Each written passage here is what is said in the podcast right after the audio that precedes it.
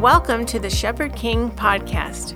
We exist to equip pastors and leaders in the local church to transcend beyond current culture, to see government through the lens of the gospel, and engage as modeled in the scriptures. I am Leo Lazzarini. And I'm Greg Baker. Welcome to our Shepherd King podcast. It has been a pleasure to talk about God and government with you. In our last two episodes, we defined what a shepherd is according to the scriptures, and we defined as well what a good shepherd is and ought to be. And also, we talked about our perfect shepherd, our good shepherd, Jesus Christ. And we talked about shepherding principles that can feel very hard to follow and often, oftentimes uh, overwhelming, right, Greg? Greg, how can one lead in such a way? Yeah, Leo, it shepherding's not natural. We we talked about that a lot last week. Shepherding requires us to be selfless, not selfish.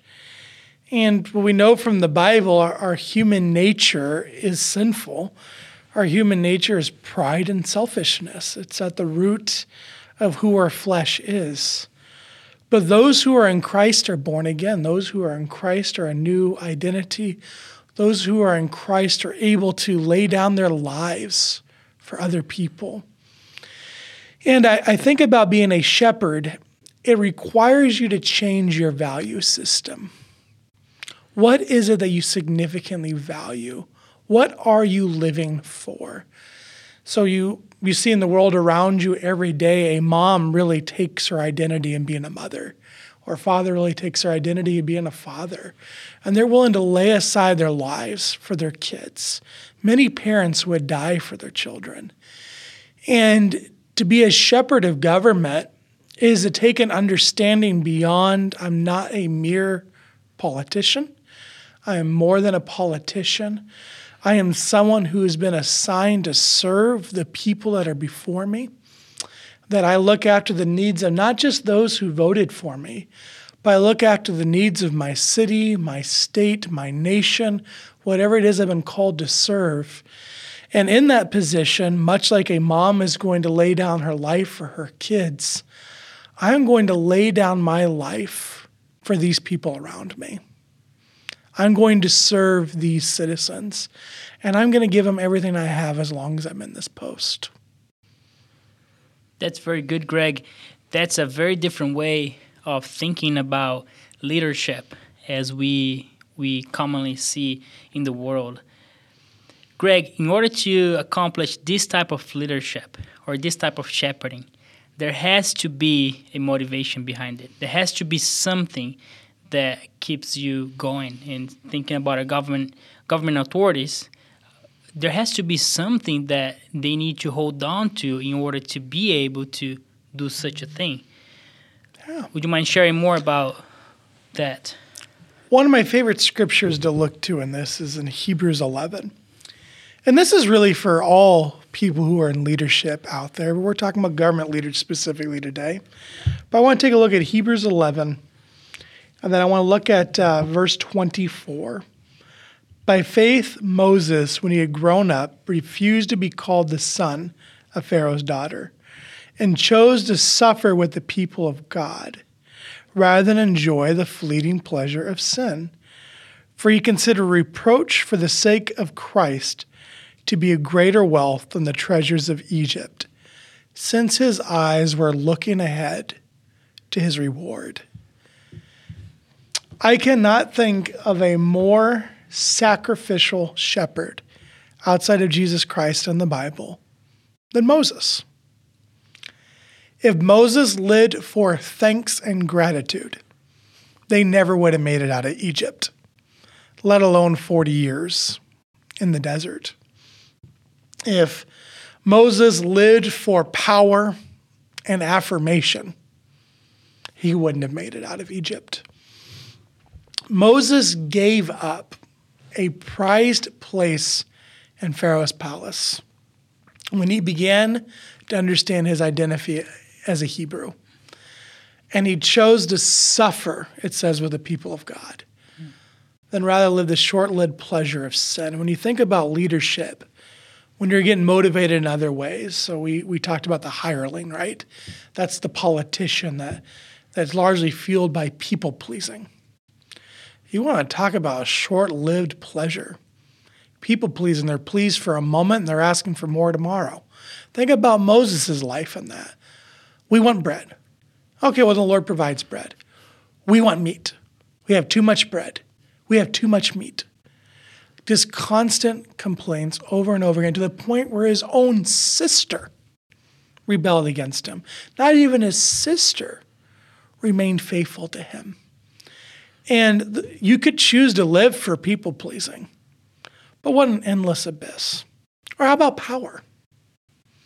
Power so quickly comes, and it so quickly goes. We see it in nations, how many empires have come and fallen, how many people have reigned and lose their reign, or they die. Our lives are short-lived. Caesar Augustus has not ruled for a very long time. And now Caesar Augustus faces eternity asking, what did you do with what was given to you? You were short-lived a couple decades of ruling. Now in the grand space of eternity, what did you do with those decades?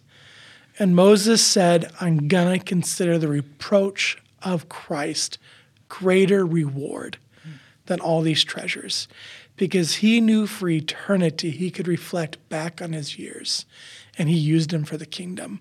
And that's the reward he wanted. That's the reward where Paul says, I desire to hear, well done, good and faithful servant.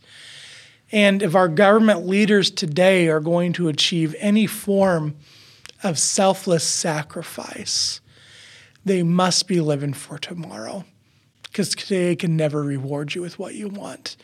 But you look at the grand scheme of eternity, the reward far outweighs anything this world could ever give you. Greg, that's very good. Talking about rewards today, what are some of the temptations or rewards that the world offers to our government leaders? So I think of our legislative process, Leo. Most of our legislators elected two years. If you're in a state Senate, maybe four, or in a U S Senate, six years. But I mean, all of them are small amounts of time. It requires re-election to return and accomplish what you want to accomplish. And if you really want to accomplish something, you need to get into some level of leadership. And leadership requires re-election. Re-election costs money. Re-election comes with a, a political party that you align with. And it is very easy to get caught into the political cycle. Um, the system's largely built around it. And the political cycle in and of itself isn't wrong, but it is very easy to begin to live for it, where you're serving the cycle more than the cycle serving you. And your life and identity comes around elections. Your life and identity comes around that political party that is assisting you through those elections. And your life and identity comes around position, to the point where you almost forget what motivated you to go and serve there in the first place. We all, like, often begun with good motives. Like, if I was just chairman of this committee, think what I could accomplish for my district. Think what I could accomplish for the people. If I was this leader in this political party, think of what I could accomplish. But as time goes on, you forgot what motivated you, and you begin to live for that position. Whatever it takes, you will do it. And you end up laying down your sacrifice at the altar of reputation and power and people-pleasing, rather than the altar to Christ. That's very good. What are some ways, Greg, that pastors can encourage and engage with their governing authorities and be able to bring them back, or helping them understand the, the heart of a good shepherd? What are some ways that the church can, can play a part in our government that's a blessing and a serving for our good? Well, we we are aware that we're in spiritual war. And uh, in that war is the father of lies. And the number one place the father lies likes to attack is identity. He warps who people think they are, and he warps our value system. He leads us to believe things have higher value and worth and are life-giving. They're, in fact, the opposite. They bring death.